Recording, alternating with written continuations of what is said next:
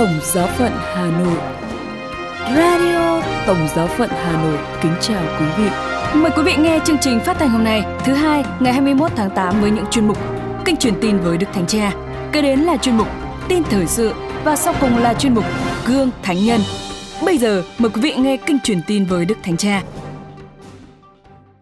Trưa Chủ nhật ngày 20 tháng 8, tại quảng trường Thánh Phêrô với hơn 8.000 tín hữu tham dự, Đức Thánh Cha đã chủ sự buổi đọc kinh truyền tin. Như thường lệ, trong bài huấn dụ ngắn trước khi đọc kinh, Đức Thánh Cha đã chia sẻ ý nghĩa bài tin mừng được đọc trong Thánh lễ Chúa Nhật thứ 20 thường niên năm A, kể lại cuộc đối thoại giữa Chúa Giêsu và một phụ nữ dân ngoại xin Ngài cứu chữa con gái bà bị quỷ ám. Đức Thánh Cha quảng diễn Hôm nay, bài tin mừng thuật lại cuộc gặp gỡ giữa Chúa Giêsu và người đàn bà xứ Canaan ở ngoài lãnh thổ Israel. Bà xin Ngài giải thoát con gái của bà bị một quỷ hành hạ, nhưng Chúa không nghe bà. Bà nài nỉ và các môn đệ khuyên Chúa nghe lời bà để bà thôi nài nỉ. Nhưng Chúa Giêsu giải thích rằng sứ mạng của Ngài là được gửi đến với con cái Israel và Ngài mượn hình ảnh này. Không nên lấy bánh của con cái và ném cho các con chó con. Và phụ nữ ấy nói với Chúa, đúng vậy, lạy Chúa, nhưng các con chó nhỏ ăn những mảnh bánh vụn rơi từ bàn ăn của chủ rơi xuống.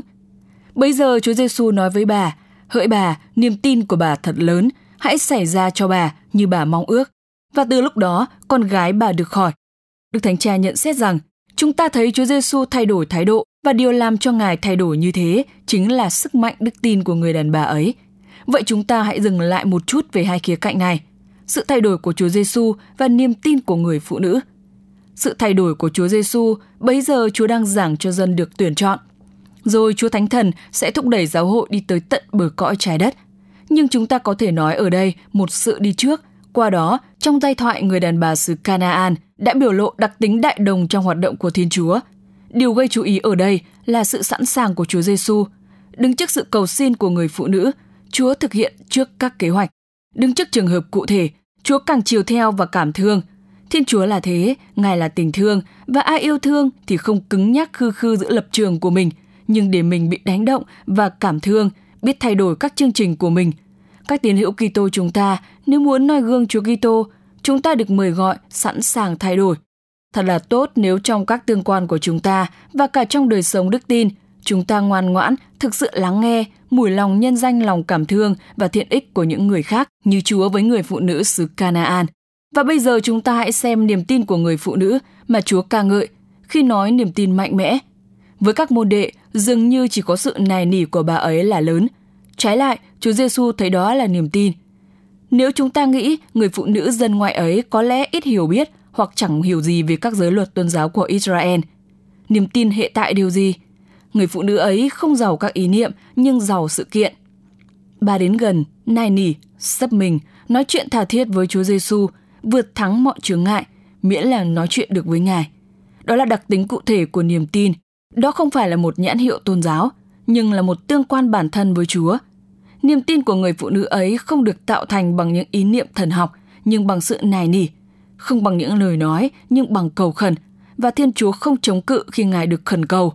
Vì thế Chúa đã nói, các con hãy xin thì sẽ được, hãy tìm thì sẽ thấy, hãy gõ thì sẽ mở cho. Dưới ánh sáng tất cả những điều đó, chúng ta có thể tự hỏi mình vài điều. Bắt đầu từ sự thay đổi của Chúa Giêsu. Tôi có khả năng thay đổi ý kiến hay không?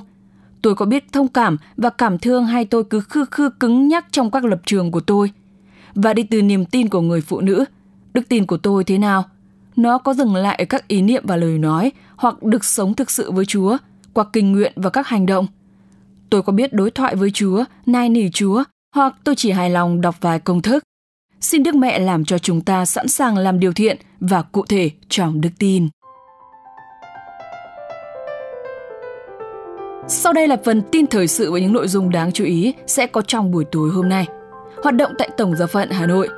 Đức Thánh Cha gửi sứ điệp đến cuộc gặp gỡ các dân tộc tại Ý và tổng quyền dòng tên lên án vụ đóng cửa đại học ở Trung Mỹ. Bây giờ là phần tin chi tiết. Hoạt động tại Tổng giáo phận Hà Nội.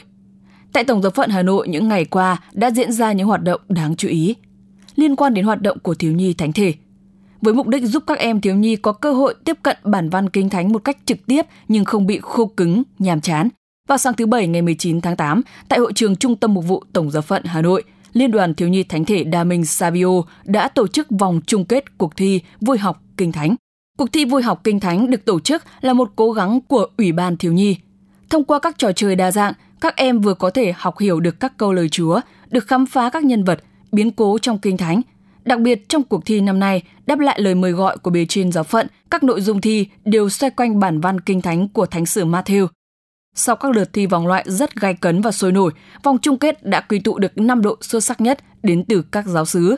Chuyên Mỹ, Giang Xá, Hà Đông, Mỹ Hạ và Tân Lang. Sau 4 vòng thi đầy hào hứng sôi động, ban tổ chức đã tìm ra được đội thi xuất sắc nhất đến từ giáo xứ Giang Xá.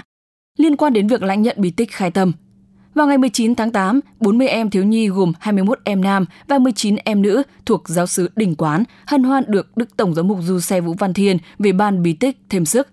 Đây là thánh lễ thêm sức đầu tiên tại giáo sứ kể từ khi được nâng lên hàng giáo sứ vào năm 2021.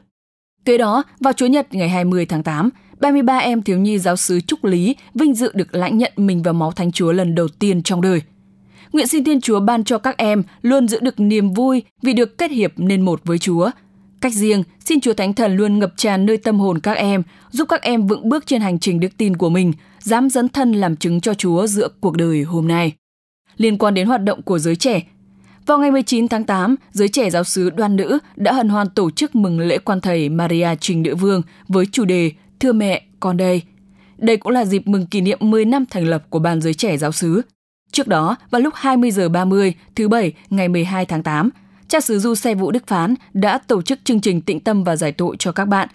Đỉnh cao của ngày lễ quan thầy là thánh lễ tạ ơn vào lúc 19 giờ 30 do cha xứ Du Xe chủ tế. Hy vọng với sự định hướng đúng đắn và nhờ ơn Chúa trợ giúp qua lời truyền cầu của Đức Mẹ, các bạn sẽ là những người trẻ có tri thức, có sự dấn thân, biết yêu mến giáo hội và góp phần làm cho quê hương đoàn nữ mỗi ngày thêm thăng tiến về mọi mặt.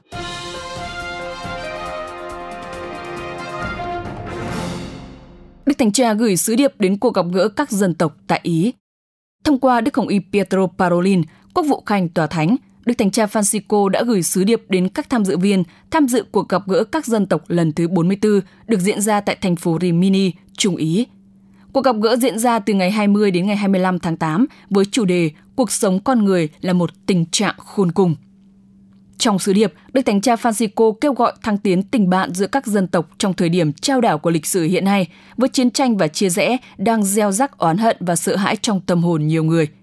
Cuộc gặp gỡ này do phong trào hiệp thông và giải phóng ở Ý tổ chức hàng năm với các cuộc hội thảo, thuyết trình, các sinh hoạt văn hóa, các buổi hòa nhạc, văn nghệ và tôn giáo.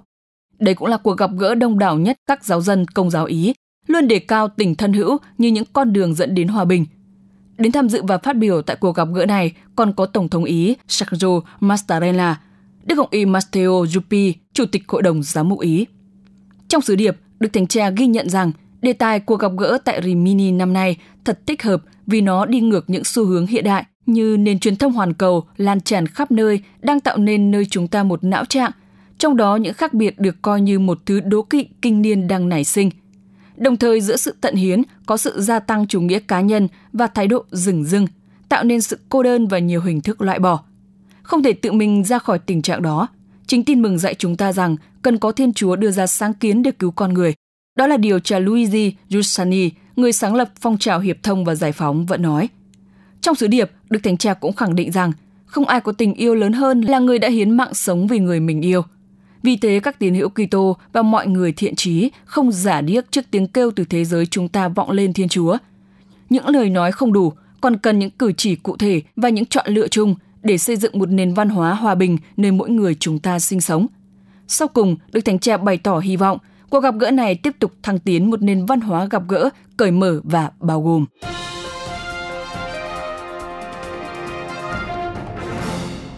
Tổng quyền dòng tên lên án vụ đóng cửa đại học ở Trung Mỹ.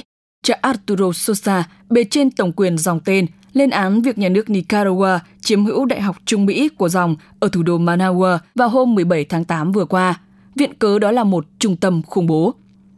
Trong thư gửi cha bề trên giám tỉnh dòng tên ở Trung Mỹ, cha Arturo Sosa lên án và gọi việc làm của nhà nước Nicaragua là một cuộc tấn công đau thương kết quả của một âm mưu do chế độ tại nước này đề ra để bóp nghẹt và chiếm hữu các cơ cấu của xã hội dân sự, làm thương tổn các dân quyền và tự do. Dựa vào những lời vu khống, tòa hình sự ở thủ đô Managua đã phán quyết cho rằng Đại học Trung Mỹ là một trung tâm khủng bố tổ chức các nhóm tội phạm. Chasoza gọi đó là những lời cáo buộc hoàn toàn gian dối và vô căn cứ, kèm theo chiến dịch do nhà nước Nicaragua phát động từ lâu để chống lại các hoạt động khác của giáo hội công giáo cũng như hàng ngàn tổ chức khác của xã hội dân sự, với chủ đích bóp nghẹt, đóng cửa và chiếm hữu.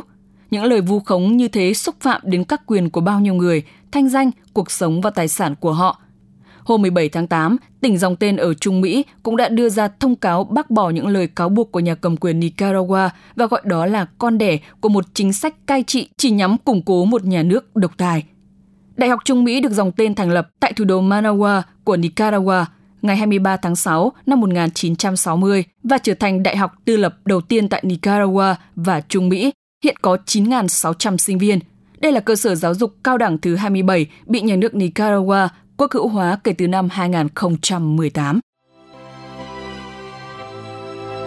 Chuyên mục Gương Thánh Nhân Mời quý vị lắng nghe Gương Thánh Pio 10 Giáo Hoàng.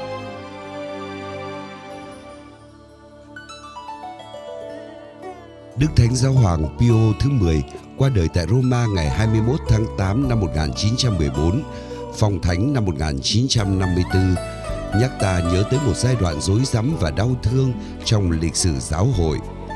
Các lý thuyết duy lý, duy tân và Jansenist đe dọa đức tin nguyên truyền trong lúc lửa chiến tranh thế giới thứ nhất trên đà bộc phát. Giuseppe Sarto sinh năm 1835 tại Ries, một làng nhỏ miền Venetia, là con một gia đình nông dân tầm thường. Sau những năm học trùng viện ở Padua, thầy Giuseppe Sarto thủ phong linh mục, rồi lần lượt làm phó sứ, cha sở, giám mục Măng Tông, giáo chủ Venice và Hồng Y năm 1893. Tại hội nghị Hồng Y năm 1903, Ngài được bầu kế vị Đức Leo thứ 13. Triều giáo hoàng của Ngài nổi bật với những cải tổ phụng vụ liên quan đến sách nhật tụng, phép thánh thể, bình ca và việc rước lễ thường xuyên. Ngài cũng cho ấn hành một cuốn giáo lý mới mà đích thân Ngài giải thích nó mỗi ngày Chúa Nhật. Ngài bắt đầu công việc sửa đổi bộ giáo luật. Việc quản trị giáo hội, đặc biệt giáo triều Roma cũng được sửa đổi. Thế nhưng, vị giáo hoàng hiền lành đạo đức này lại gặp nhiều khó khăn trái ý. Ngài cũng bị vướng vào những rối rắm chính trị và giáo lý của một thời đại nhiều xáo trộn. Hơn nữa, Ngài linh cảm sự đe dọa của chiến tranh thế giới thứ nhất sắp bùng nổ năm 1914. Ngài qua đời 20 ngày sau chiến tranh bùng nổ. Ngài nói, các con yêu dấu, cha hiến dâng mạng sống của cha, hàng triệu người chết. Cha muốn giúp tránh nó, nhưng lực bất tòng tâm. Trong chúc thư để lại, Ngài viết, Tôi sinh ra trong cảnh nghèo và tôi muốn chết nghèo thần xác ngài vẫn còn nguyên vẹn, được tôn kính nơi đền thờ Thánh Phêrô ở Vatican.